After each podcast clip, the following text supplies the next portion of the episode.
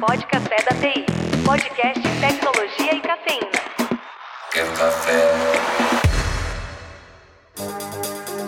Para nós é um prazer receber ele, que é uma celebridade. Ele que tá viajando o mundo, falando um pouco mais sobre Java e outras coisitas. Eu vou deixar ele mesmo se apresentar. Ô, oh, beleza, mano? Pô, sou Eric Wendel, tô bem, bem feliz de participar, hein? O pessoal falando bastante de Java, né? Pô, trabalho aí fazendo conteúdo sobre JavaScript, treinamentos, educação na né? YouTube e mostrando que dá para fazer com JavaScript, né? Dá pra fazer com programação que as pessoas falam que não dá, né? Sensacional. Cara, você tá viajando o mundo aí, tem algumas notícias aí para quem não sabe. Seu brasileiro que resolveu o problema que afetava Big Techs. Conta Entendeu? pra gente que história foi essa. Eu tô trabalhando com educação desde de, da pandemia, né? E eu sempre quis contribuir com o projeto Node.js. Mas é muito difícil a gente encontrar o, o que pode fazer, como a gente pode contribuir. Às vezes não fica muito claro como a gente pode participar. Um dia eu tava criando uma aula e era uma aula sobre como criar processos filhos dentro do Node.js. Basicamente, para você que nunca ouviu falar sobre,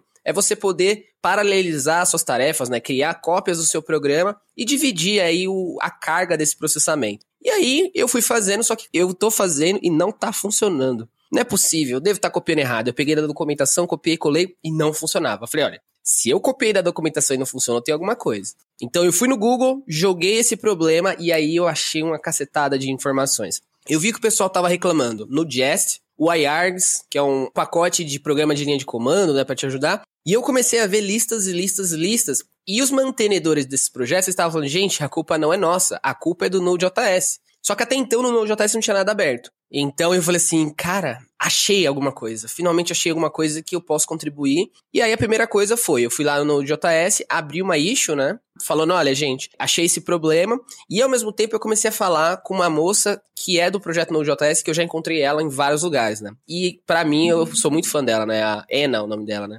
E aí, falei para ela, ela falou, cara, isso, isso realmente é um problema. Eu falei, pô, então como que eu posso resolver esse problema? Criei uma solução, vamos implementar essa solução aqui. Ela falou assim: olha, essa solução não é tão boa, porque eu ia colocar uma breaking change. Quando você subia um novo serviço, ele subia, mas ele nunca recebia as mensagens. E aí eu falei, cara, tá estranho. Então o que, que eu posso fazer? Eu posso colocar um evento e falar assim: olha, quando esse programa estiver disponível, ele vai mandar uma mensagem e o programa gerenciador, né, vai receber essa mensagem e falar: agora eu posso começar a mandar mensagem para você. Só que eu inseri uma breaking change, né? Então ela falou assim: olha, talvez isso não seja tão legal.